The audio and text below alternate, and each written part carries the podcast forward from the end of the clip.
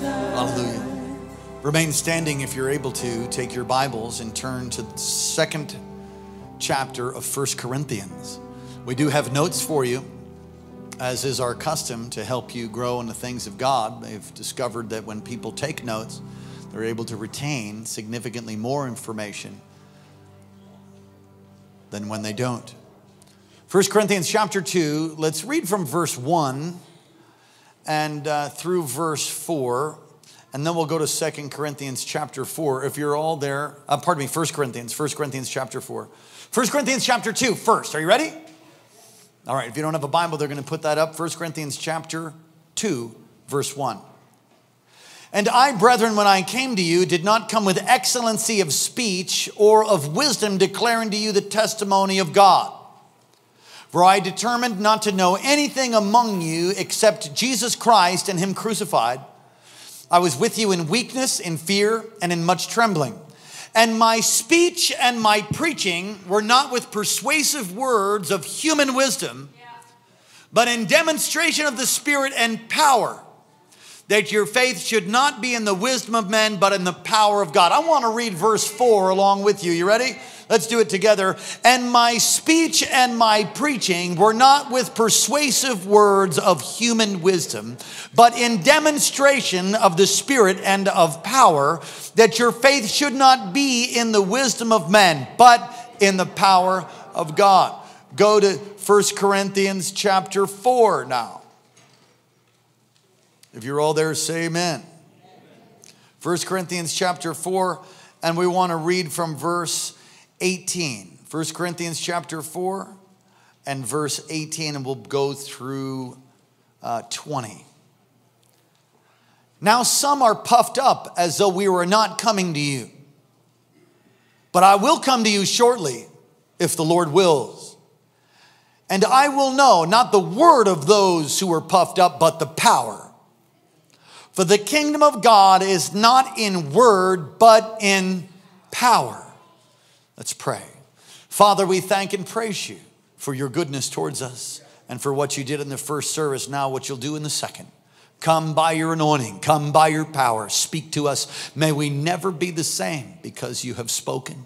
Let the words, your word, go deep down into our heart to be activated, to change us, to transform us. Put out the heart of stone, put in the heart of flesh. Release your kingdom here in this place in the name of Jesus. Amen. You may be seated. The kingdom of God's power was expressed through the ministry of Jesus. When you look in the Old Testament, you'll see in the Old Testament that, that people had more of a sovereign view of God and his power. But when Jesus comes in the New Testament, it's like light and dark. It's like somebody turns on a light and you really get to see what God is like, what, that, his, that he's a good God. Come on, someone say he's good. In the Old Testament, they weren't quite sure if he sent disaster on them and so on and so forth. But when you see all who come to Jesus are healed, Acts chapter 10, verse 38, how God anointed Jesus of Nazareth, who went about doing good and healing all that were sick and oppressed of the devil. That's what he did. Everywhere Jesus went, he released the power of the kingdom. You know why? Because where the king is, so is the kingdom. I've told you before, but I'll tell you again. And those I disciple, those who are part of my, of course, I'm discipling you now. If you're here, this is your church. And if it's not, we invite you to find a, a good church. This is a good one. There's others. You need to find a local church and get discipled there. But when I say those I disciple, I mean really not just you folks, but those that are part of leadership. I encourage them to, to read a book called The Gospel of the Kingdom by George Ladd. It is one of the most incredible books on the kingdom of God. It's mandatory reading for anybody in Christendom. The Gospel of the Kingdom by George Ladd. Amazing, small book, but very deep. George Ladd says it this way where the king is, so is the kingdom. And so, where Jesus showed up, darkness had to flee, demons had to go, sickness had to go, impossibilities bowed the knee, as I say so often in my communication to you. And so, where Jesus shows up, the devil's got to leave. The dead are raised. Oh, what I love about him, if it's lost, he can find it. If it's broken, he can fix it. If it's dead, he can raise it up. He's God.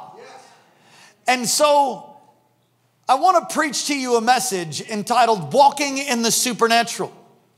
Walking in the supernatural. You say, where did that come from? The Lord speaks to me in many different ways. I'm currently not in, speaks to us, I should say, in many different ways, many different ways that God can speak to us.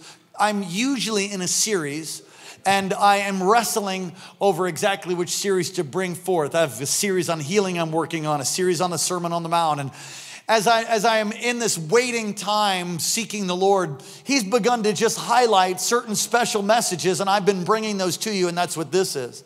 This was. Um, crafted and brought about by the Holy Spirit upon my own heart a number of different circumstances and, uh, and things that took place, one of which was uh, shocking uh, and amazing to me. I was talking with a young college student. How many of you know some college students are not young? I was talking to a college student, and uh, we were talking about what is the greatest miracle you've ever seen. They go to a Christian school and, uh, and a spirit-filled Christian school. So it's not just, not just a Christian school, but a school that believes actually in the power of God, the power of the Spirit, miracles. And so was talking, well, you know, what is the greatest miracle you've ever seen? And this is how their answer was to me. Well, I don't want to be hyper spiritual or anything. But do you remember when, and they began to tell me uh, an, an event that took place? But the Holy Spirit highlighted that I don't want to be hyper spiritual. And I thought there's something radically wrong with that statement right there. Now, how many of you know there are hyper spiritual, hyper spirituality? I mean, people that are so so heavenly minded, they're no earthly good. I, I, I've seen people that are so earthly minded, they're no heavenly good. I've seen that too.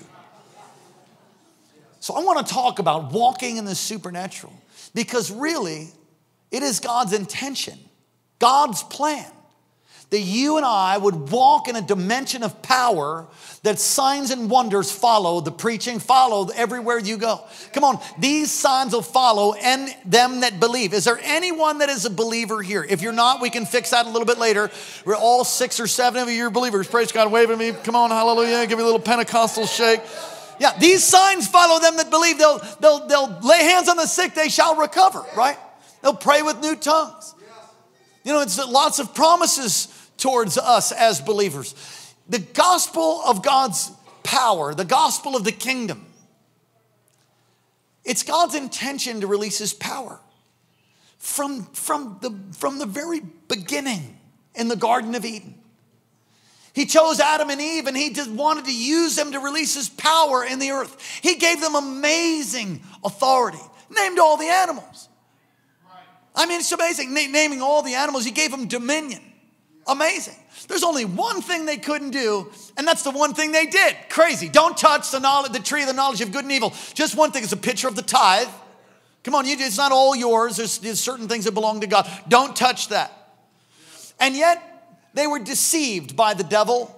And the, and the enemy came and spoke to him. And if you go and study that, and I've preached on it at other times, you go and study that, the enemy deceives Eve promising her, promise, you know, making God seem like he's holding things back and promises her that which he already has. And she takes the bait and she ate from the tree and then she went and got Adam and Adam, you know, he didn't want to do without this is now bone of my bone, so he joined her in death. And the Lord comes and deals with them. And he covers them with tunics of skin. Now, I believe it's a lamb just because it's consistent with the sacrificial system all the way to the final sacrifice, Jesus, the Lamb of God that takes away the sin of the world. He covers them with tunics of skin, meaning an animal had to get killed. Without the shedding of blood, as it says in Leviticus, there is no forgiveness of sin. Covers them. They tried to cover themselves with the fig leaves. That's a picture of religion. You can try to cover your nakedness by the acts of going to, you can go to church as much as you want, and you're still gonna split hell wide open unless you get born again. You must be born again. You got to be born again. There's no way to go to heaven unless you receive Jesus as your Lord and Savior. Any more than you can become a car by standing in your garage. Any more than you can become uh, a, a monkey can put on a suit and become part of the human race. Uh, you, you, can't, you can't change your nature. You can't deal with your sin except for the death, the perfect sacrifice of Jesus' death and resurrection. And by you re- repenting, ask Him to forgive you. That's the only way to make it in. And so that, that, that sacrificial system, it brought to fulfillment in Jesus is all through the Old Testament. And God was constantly looking for a family. Adam and Eve, they failed. And so they're kicked out of the garden and they have some children, Cain and Abel, and Cain and Abel failed. And finally, things get so corrupt there in Genesis that that, that, that God's just going to bring a, a, a worldwide flood and just wipe everybody out. He's grieved that he made mankind, but he finds Noah, a preacher of righteous in the middle of a crooked and a depraved generation. And as it is in the days of, as it was in the days of Noah, so it shall be in the days of the coming of the Son of Man, the same days that we're living in. Noah didn't even have the power of the Holy Spirit, didn't have the word that you hold in your hand or on your device today. He didn't have the word of God. He only had God's word as he spoke it to him. And God said, I'm going to deal with all this. I'm going to bring a flood but, but, I, but I've chosen you, a preacher of righteousness. And I want you to make a boat. A what? A boat. What's that? I'm, I'm going to want you to make this thing. It's these are the dimensions and gopher wood and put pitch on it because I'm sending rain. What's that? Rain. I'm going to flood the earth. It's going to flood everything. Everybody's going to die, but you're going to live. I don't really understand that. It takes them 100 years to build it. You thought your building, you thought your building project took long. 100 years. 100 years to build a boat. Nobody ever knew what that was, and nobody ever heard of rain. And so God puts him in the boat. It's a picture of the church. It's a picture of many things. And it's interesting how the, the and God shut them in the ark because he knew that Noah couldn't shut the door. God shut them in the ark and he carried them off to safety and you know 40 days and he lands on the mountain of Ararat. And when he comes out, it's like it's like the Lord is starting over. And he says to Noah, "Be fruitful and multiply." The very same thing he said to Adam and Eve. But they failed too and from them come all the nations the table of nations, and you can study that, and I've preached it at other times. And God chooses a special select group of people. They're Abraham, Jews. And he makes basically through them and through their offspring, Abraham, Isaac, Jacob becomes Israel. Israel has 12 sons. And those are the 12 tribes of Israel, that God would bring his expression of his power and his kingdom through Israel, and that through Israel would come the final sacrifice, the last Adam, the Messiah, Mashiach, Yeshua would come. And that through the death of Jesus, all mankind would be able to be redeemed, washed, cleansed, and, and have their names in the Lamb's book of life not blotted out. God wants a family. And when you look at all of history and how God's done it, He has always released miracles and power and demonstration to show that He's God over and over and over. Come on, somebody say hallelujah. The kingdom of God continued to be expressed through the early church. In fact, the whole first three centuries, the early church grew the church not by lectures not by human wisdom and persuasion, but through demonstration of the Spirit's power. They didn't even know anything else. And the Apostle Paul in this text, which we're going to look at, he really deals with it in an amazing way. So look at your notes. The kingdom of God continued to be expressed through the early church, through the name of Jesus, and through the power of the Holy Spirit. Let me read to you some of these scriptures. Acts 2 and 43. Everyone was filled with awe at the many wonders. How many? Many. I mean, we don't know. It's a lot. Many wonders. What are wonders? They're signs that make you go, whoa. Signs that make you wonder. That's what a wonder is. Performed by the apostles. Acts chapter 5 and verse 12. The apostles performed many signs and wonders among the people, and all the believers used to meet together in Solomon's colonnade. I, I, had one, one person say to me a number of years ago, I haven't heard this one in a while, but well, there's signs and wonders and there's power, but that was with the apostles. Well, if it was just the apostles, don't you think they would have told us in the word that all of this ends with the apostles? Just, just start the early church and then you don't have any power after that. I would think they would tell us. I think it would be in the word. It's not in the word. They would say, well, all the apostles, well, what about Stephen? Stephen was an apostle. Stephen, are you here? I'm, I'm just teasing. Come on, Acts 6 and verse 8. Now, Stephen, a man full of God's grace and power, performed great wonders. Who was he? He was, he was a part of the, the Gentile church, the, the, the Hellenistic believer that, that came and was added to the distribution of food when there was a disruption there in the book of Acts and they had to restructure things. And he was part of the answer along with some other uh, Grecian believers. And so Stephen wasn't an apostle, he was a believer. And he was brought into a place where he brought signs and wonders. And you see that in Samaria, where he opened up another well that Jesus had opened prior. Samaritans. They didn't even like Samaritans, they had racial problems back then, too. And in Acts 8, verse 6, it says, When the crowds heard Philip and saw the signs he performed, they did what? They saw the signs he performed. Let me, let me just, I'm gonna, I'm gonna give you a little stinger. I love you. Amen? When's the last time you saw a sign that you actually performed? When's the last sign and wonder you actually God did through you praying? You said last week, good. He said, well, I'm not a Stephen. Well, really, you're supposed to be. We are, we're supposed to be. It's actually God's plan. See, listen, some of this is going to sting, but you're going to leave encouraged, okay? Come on, bump your neighbor and say, man, it's good to be in church. Praise the Lord. The meat of the word is that which convicts you and brings change. So, so this is how this has come about. That We have empty chairs here today, right? There's some empty chairs. So I've been convicted about that lately. So I'm thinking, when Jesus is really in a place, then there's no room. There, there's no room. I mean, they have to, you know, they, they cut holes in ceilings and lower people in. I mean, it's like there's just crowds and multitudes. I mean, they don't even count them anymore because multitudes, you can't count multitudes. There's like 1,000 got, 3,000 got saved, 5,000 got saved. And then they go to the multitudes because they don't know how many there are. And when they say 3,000 and 5,000, they're counting men. They're not counting women and children. So it's really 20, they feeds 20,000. Where are those kind of men? Well, you're not the Lord. Okay, Okay, okay, I, I understand that. But he does live on the inside of us, does he not? He does. So theologically, we understand that we're here in the earth, but we're also seated with Christ in heavenly places. We understand that we're here, we have power, we have authority. These signs will follow them that believe, yes. right? Yes. Am I right? Yes. So shouldn't there be thousands of people getting saved? Yes. So I have allowed for the Lord to just disturb me this week to pick on me to say, Where are the thousands? Oh, don't. I've had people pat me on the back and say, Don't be so hard on yourself, man. Had nothing to do with being hard on myself. I'm loving him to the best I know how. Where are the thousands? Where are the, the miracles? Oh, no, we've had miracles. Yeah, we do. We do have miracles. I'm, I'm glad. I'm glad we have some miracles. But I mean, if God really broke out, come on, if we had a really amazing service today, maybe 50 people, I mean, that'd be like amazing. 50 people get saved. Where are the thousands? Where are they? Where, when is that happening? So I was wrestling with the Lord, and that's what you should do. Don't, don't, make, a, don't make a theological doctrine out of your impotency. That's stinking good. That's a good tweet right there. So, so you have a lack, you have, you have a lack of power and something that mocks your theology. You change your theology to, to match your, that.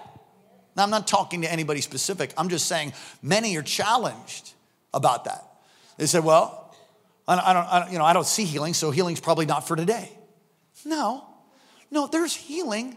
You're the one with the issue. Come on, we have to, we, come on, believe. I want to try to push you, to encourage you to believe for miracle power in your family, miracle power in your job, miracle power in your home. I want you to believe for cancers to go, disease to go, infirmity to go. You got to get on fire and put yourself in a position. Come on, those of you at home, listen.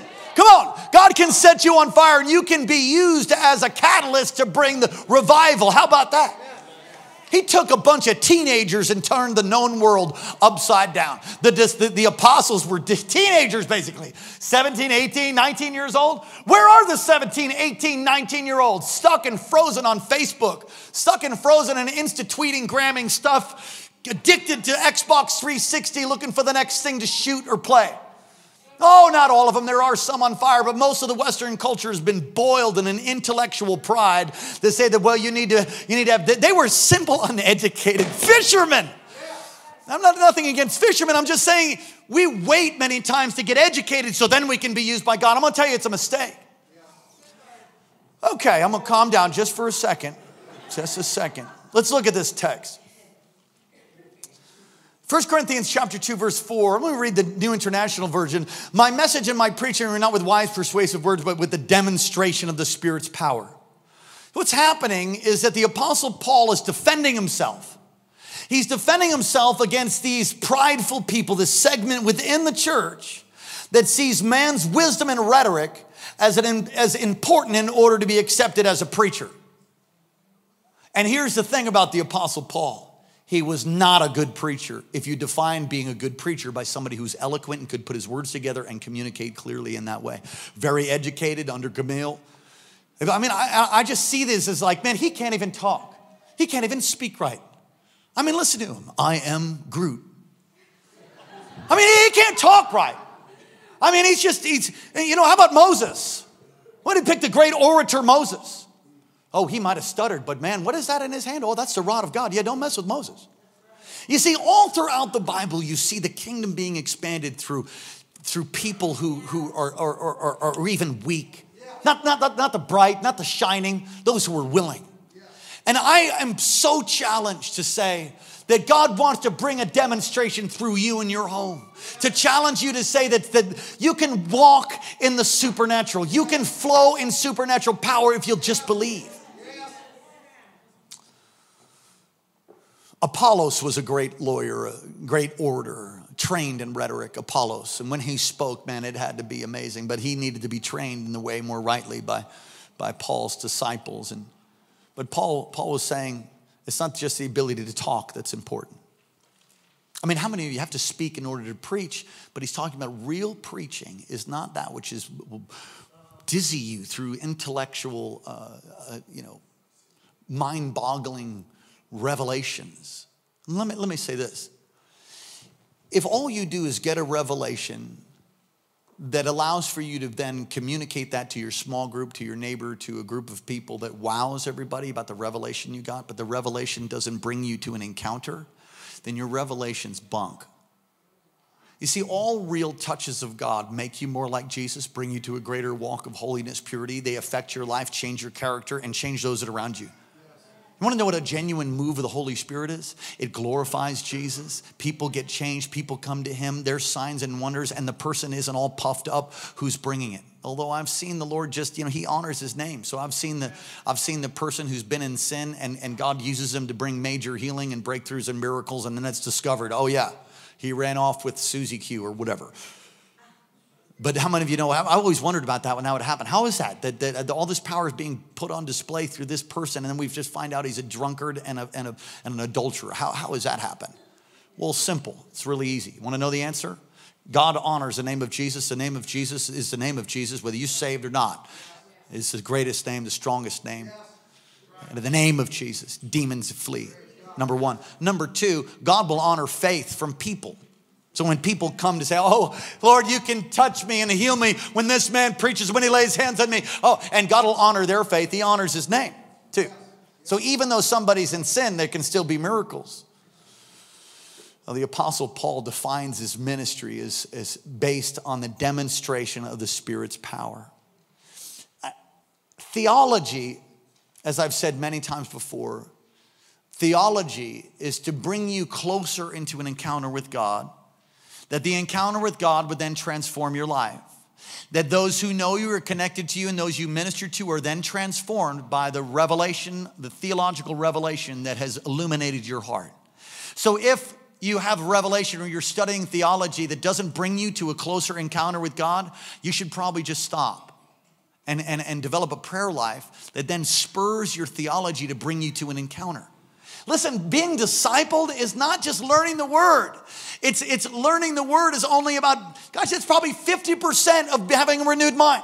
You can study the scriptures. You can, there are scholars that'll know 10 times as much as all of us in the room.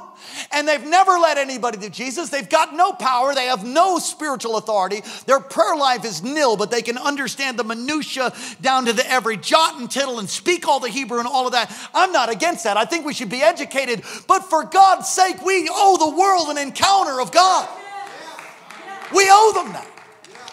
And you can't teach demons. But our whole Western world is so emphasized teaching. Teaching brings you to an encounter, which brings transformation. If you don't have the encounter, then you should check who's teaching you. What are you talking about? I love Christian radio. Um, you, know, you might not like this, but I'm just being honest for me. I listen to very little Christian radio because I find very little anointed teaching on Christian radio. What do you mean? The word of God is the word of God. It goes forth, it doesn't return void. But I, I, I don't know what it is, but I can't listen to somebody who just teaches, but there's, there's, there's no life on it. I don't know how else to describe it. Does that make sense? Uh, uh, there's no life on it. It's like when I'm hearing it, I'm not sure they believe what they're telling me. I'm just kind of like, there's, there's no oil on it. He's like, well, you're a Pentecostal. I know. Yeah, I, Pentecostals. I believe in the, in the baptism of the Holy Spirit, and I believe that God wants to fill you full of fire so that you can change your home. What good is our religion if it doesn't change us, if it doesn't bring miracles? What? Come on. I mean, we're just, come on. Oh, we're still better off. Yes, I believe that. You live holy, you live right. God will bless you. But come on, I don't want to leave anything on the table. I want every gift that God has for me. So the Apostle Paul defines his ministry as a demonstration of Spirit's power. And 1 Corinthians chapter 4, verse 18, look at this. Some of you become arrogant as if I were not coming to you. Wow. Did any of you remember when you were a kid and you're up in your room and you got your light on and your parents told you to go to bed or your mom or your dad, go to sleep, turn the light, time to go to bed, right? Okay. They leave and the light goes on and you're like, ah, and you're just playing and you're scampering around with your brother or whatever. And, and all of a sudden, they're coming! They're coming! You pull the covers over and, and, and you lie down and quick, and the door Door, eh, door opens up, lights out, of course. Boys, I know you're awake.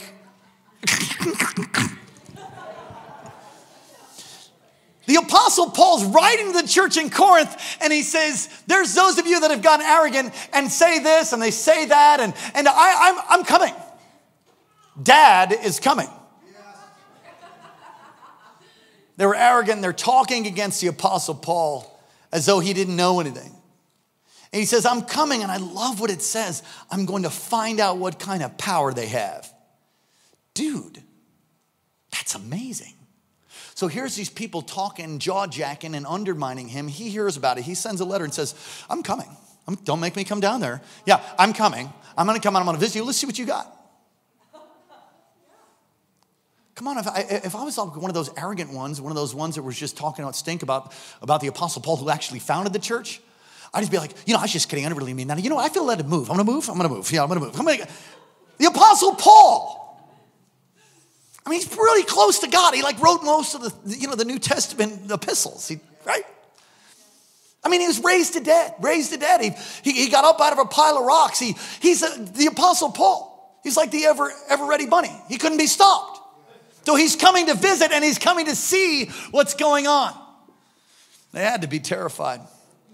See what kind of power you have. It's like the great, the, the great showdown at the OK Corral, spiritually speaking. It reminds me of a friend of mine. And uh, he was talking to a friend of his, and they were going back and forth about tongues and, and, and the baptism of the Holy Spirit and speaking in tongues. And so a period of time went by, and uh, they met up again. And uh, the guy said, Well, I, have I've got my prayer language. I pray in tongues now. And my friend says, You do? He says, Yeah. He says, Awesome, let me hear them. I, no, I, I, I, don't, I don't want to do that right now. Listen, God wants you to manifest his power and you should not be ashamed to call it hyper spiritual it's normal you know what normal christianity normal christianity is signs wonders and miracles you know what's weird? You know what's really weird? You know what I think's weird? I think it's weird when there's not signs, wonders, and miracles. See, because it doesn't even make sense. What does Christ mean? Christ, Christian means little Christ, right? What did Jesus do? He did miracles, signs, and wonders. And and and and certain circles that, that I've my closest friends and that are in, they believe in signs, wonders, and miracles, but there's no contending for it. There's no declaring it. It's just like you hope that God comes and does something as opposed to who is it that works miracles among you? There are miracle, there's a gift of miracles. You know who that operates through? People. People.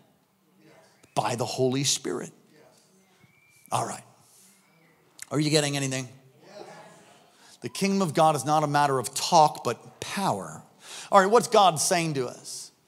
Very simply, what God is saying, there should not be a separation between the preaching of God's word and miracle demonstration, signs, and wonders. And in our own life, There should not, we should not be separated from miracle signs and wonders. So let me just tell you something that happened to me uh, just this week. I had a numer- we had numerous miracles this week for the church, some of which I cannot tell you just yet. But I'll tell you these, these few. I wrestled with the Lord a number of days ago, and in my wrestling with the Lord between one and three, it's kind of like the time that He wakes me up to pray. And I know some of you are like, yo, I can't wait to get up to intercede at one and three. I'm like, oh man. I get up, I'm like, Lord, really? Really? And I just lie there. He's like, yeah, really. Oh, okay. And then you know it's like it's like movie credits. It's just like stuff begins to come and i begin to pray and i pray in spirit. Sometimes i don't know what to pray and so i just pray in the holy ghost. I pray in my prayer language and just let this let these things roll and god begins to speak to me and i i'm sort of journeying around seeing things and and and and making decisions and praying and letting god speak to me and scripture flowing and this can happen for hours and I, like I said, it's not my favorite thing. And Lord, Lord, you can just do it anytime you want to. My life is yours. Because I like sleeping. I don't, I'm always afraid that I'm, I don't know, it's probably a bondage. You probably need to pray for me. I have an idol of sleep. I, I hate getting up and I'm exhausted and have to have a full day. Does anybody know what that's like? You know, the thing about that though, is when I give myself fully to it, I wake up refreshed. I, I should probably never forget that. Don't ever forget that. And so, as I'm praying through these things, I started thinking about our building, started thinking about the fact that we have a lot of empty seats, and started questioning about God's power. And, and the Lord's just encouraging me to, say, to just keep keeping on. The following day, I was called by two different prophets, and now three today. And they began to tell me the one man says, Young man, he's been here as a worldwide ministry, tremendous revivalist is what I'm gonna call him. Jonathan Shuttlesworth. And he began to tell me just how amazing God is moving in this church and how he loved coming here. And I won't tell you all that he said, but it was very, very encouraging. And he basically encouraged to say that, man, thousands of people are coming, man, you right on it. And I just thought, oh, thank you, Jesus. That was a fruit of my prayer time at one to, th- one to three in the morning or whatever it was. I got called by Ivan Tait. How many of you know who Ivan Tait is? Ivan Tait randomly texts me and, and then calls me and, and tells me he's been married for 40 years. And I said, Hallelujah. And I said, I'm right behind you. I've been married for 20. On, on, on Wednesday, I'm married 20 years, my anniversary. And so we said, Oh, glory to God. Thank you, Jesus. And then he just goes on his monologue. And he, here's what he says he says, You know, when I was a kid, I, I, was 20 years old and my wife was 17, and we were part of a church, and I was in, responsible for the deliverance ministry in the church. There was about seven other people on staff. And uh, the Lord spoke to me that I was supposed to go and be a traveling evangelist and that God would bring revival. So I told my pastor, I told the staff, and they all agreed it was God. Of course, I told my wife, and she agreed, and we prayed. And we felt like the Lord spoke to us to go get a travel trailer. And it's like 1970 something, I think. Okay? It's a long time ago. And so they go and they look at a travel trailer and it's $14,000. They go, they didn't have two cents. I mean, they, they, they, he made $125 at the church. He had a paper route for another 125 and his wife worked to, to, uh, as a dental assistant and made about the same. And together they hope to make it every month. So they look at a travel trailer, you know, tow behind like a fifth wheel kind of thing, $14,000.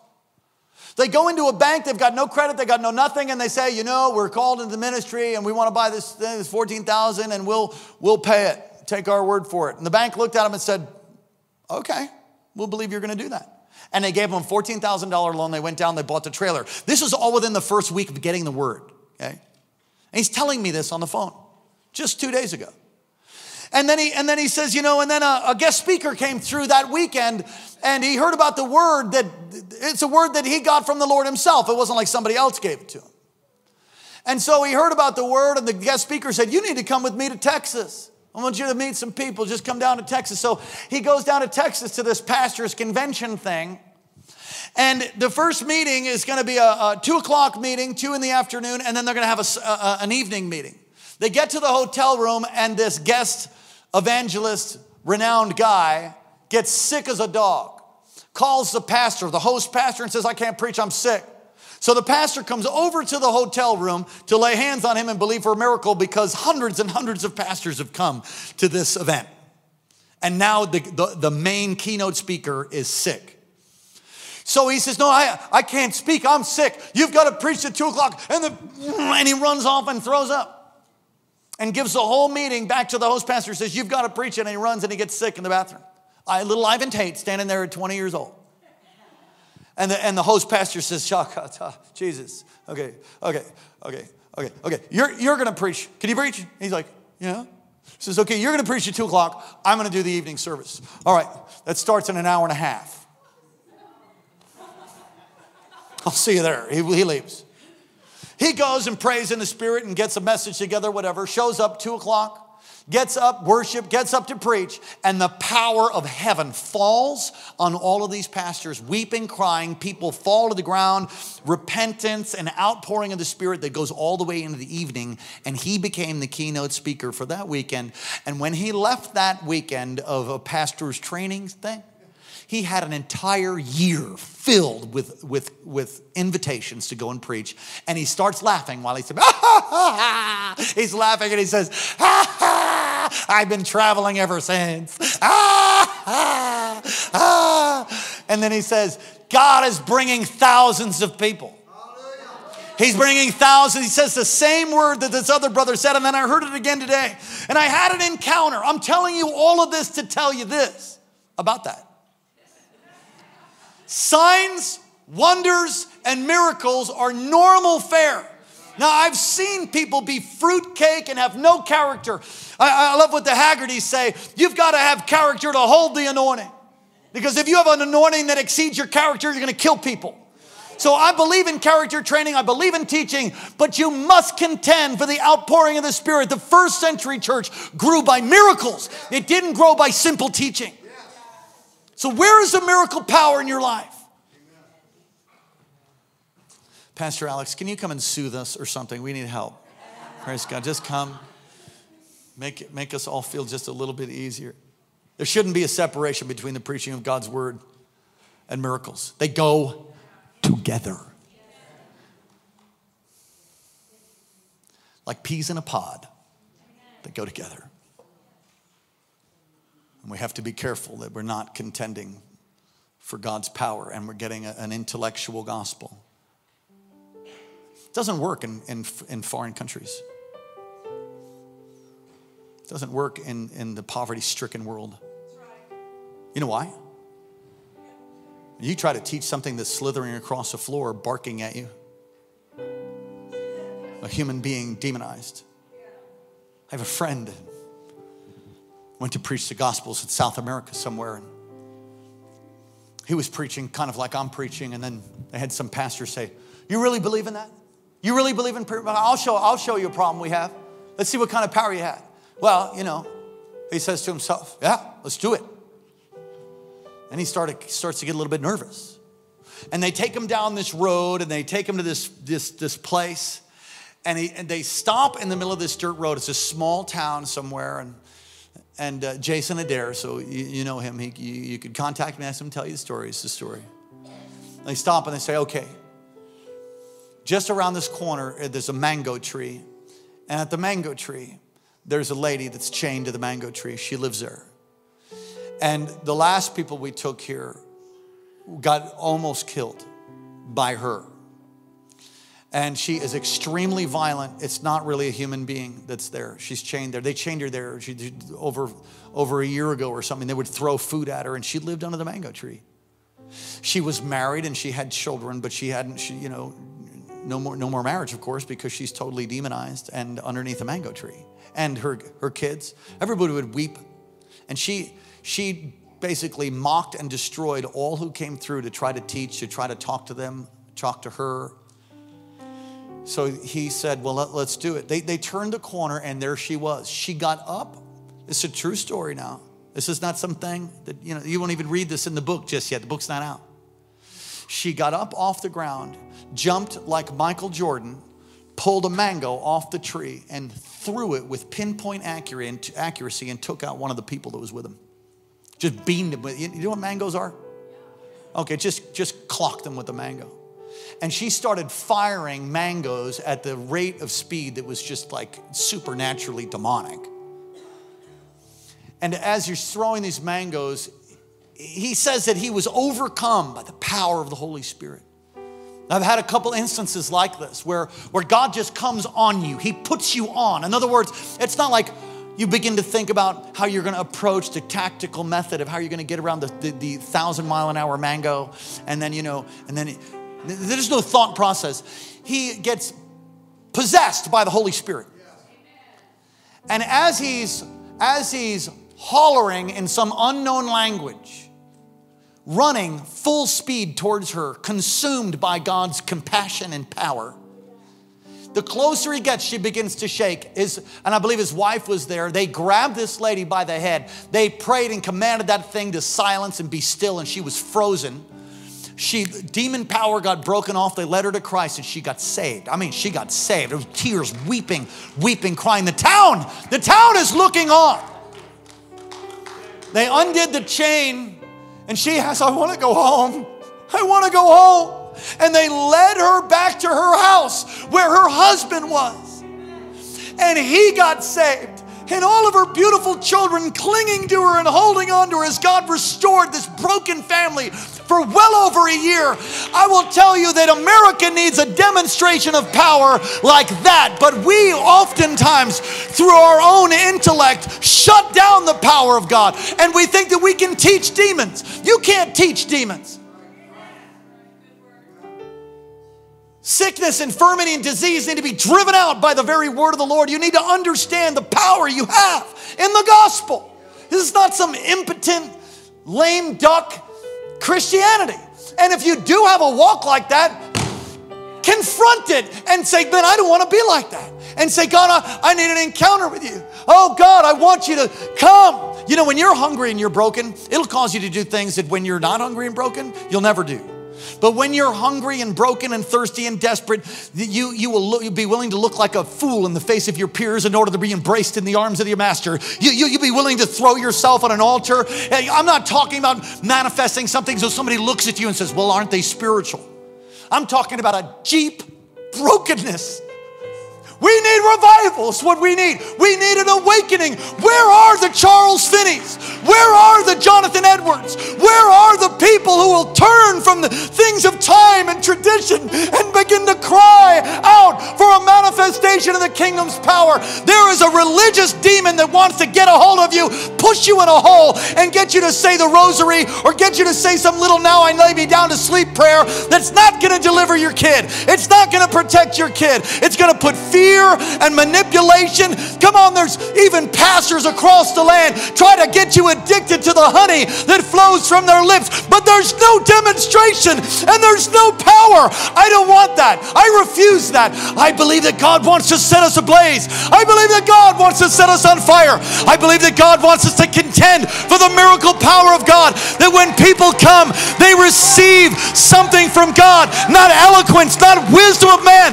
but power, demonstration of the Spirit of God, that your faith would not be, your faith would not be in man. Come on, where is the Lord God of Elijah? Where are the people that can see miracles, signs, and wonders? I believe He's raising them up right here. Come on, put your hands together for Jesus.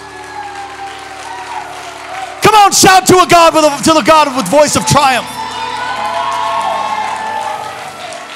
Let me quickly close.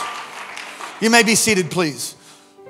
In John 14, 12, very truly I tell you, whoever believes in me, oh,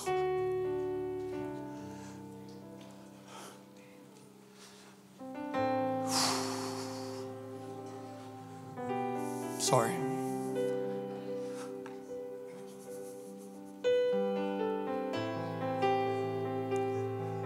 wasn't, it wasn't a mocha that kept me in church. It wasn't three shots, mocha, latte. It was the power of God. He met me, he reached out, he touched me. So, so lost and so hurting. But he reached across in the muck and the mire and he touched my heart to tell me that he's real that He's real.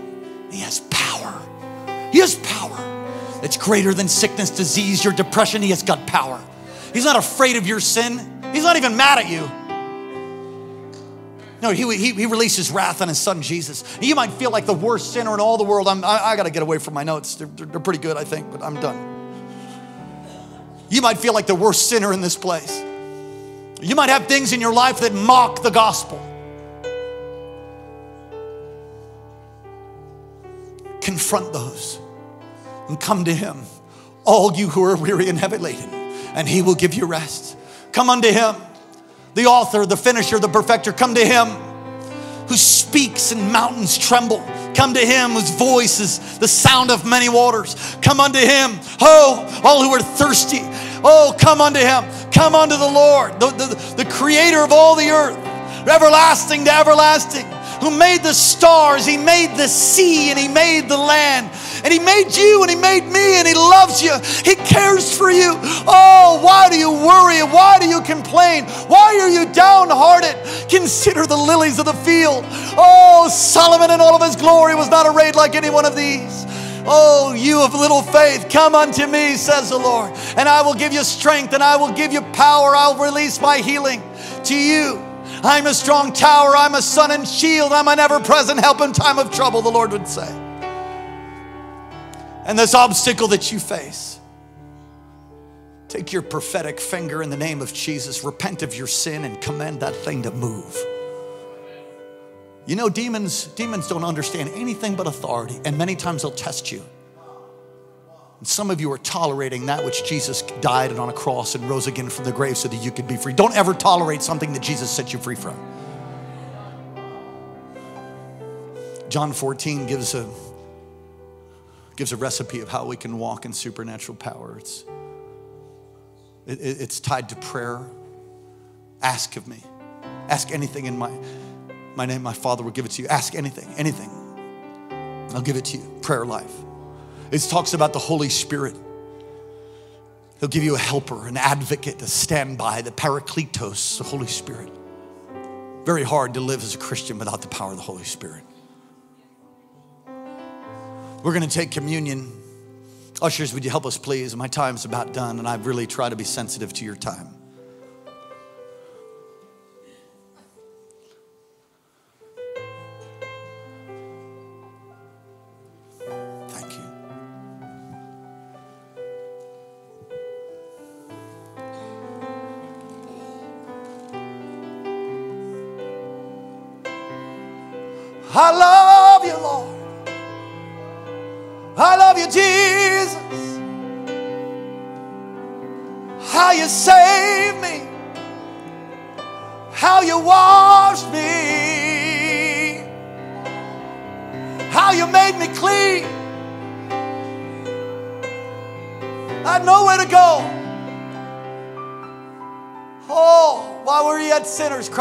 For us.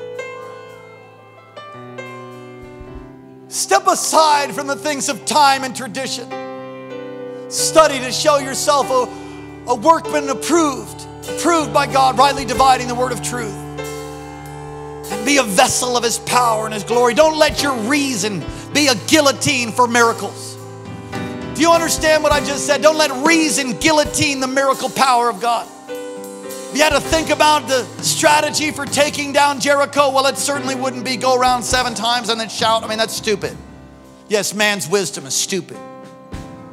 Oh, the foolish things of the world to confound the wise. Gideon with the pot and the torch and screaming and smashing your what? what kind of military? I'm going to teach that at West Point. Here's the West Point strategy. I'm not mocking West Point. There are strategies, you have to have them. But God will give you strategies that many times don't make sense to your rational mind. And if you're not willing to obey, that's in those bottom notes somewhere. You got to obey. If you love me, you'll obey my commands. God has a prescribed way of loving. Many people want miracle power, they don't want to obey. They, want, they don't want to obey. They don't want to pray. They want to listen. Anytime you step into an atmosphere where there's power and anointing, it's because somebody's prayed. There's, there's a price that's paid through prayer. Would you all stand up on your feet? We're going to receive communion. If you're not right with God, my time is up. Jesus, help me. Stop the clock, oh God. If you're not right with God, well, don't you leave this place in the condition you came in, because there really is a place called hell, and it's to be shunned by everyone. There's a way out. It's called receiving Jesus. You must be born again. Jesus said to Nicodemus in John 3, You must be born again. If you can't remember when you were born again, well, then the odds are you probably haven't been born again because it's not the kind of thing that you forget. All across this place, every head bowed, every eye closed, those online, on, on YouTube Live, Facebook Live, all across, all across the nations. Examine your heart. If you died today, do you know for sure whether you would go to heaven? If you don't, if you can't say yes, unequivocally, with confidence, then you need to give your heart to Jesus afresh, or maybe a recommitment. Maybe you drifted. You know you're not right. Like talk about joining my church. I'm not talking about anything. I'm talking about joining the kingdom of God. I'm talking about joining His church, universal. And I do believe you have to have a home church. I do believe you should have a local church and commit to it, absolutely, and, and, and grow and get discipled. But the first step of walking in the supernatural is receiving the supernatural one, receiving Jesus, the King of the kingdom. And if you haven't done that, do it today. All across this place, those online, you say, That's me, Pastor Daniel. Wonderful. Let's all pray together. Say, Dear Heavenly Father, thank you for sending your son Jesus to die in my place.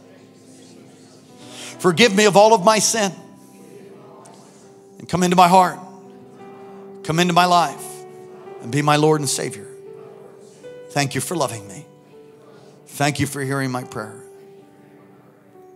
Amen. Let me pray for you and then in a moment, I'll lead you in communion. Holy Spirit, I pray, fill and touch, break every chain, every bondage. Cause people to love you, love your word, love the people of God, have fellowship, fulfill all the destiny and purpose you have for each and every one. Hallelujah.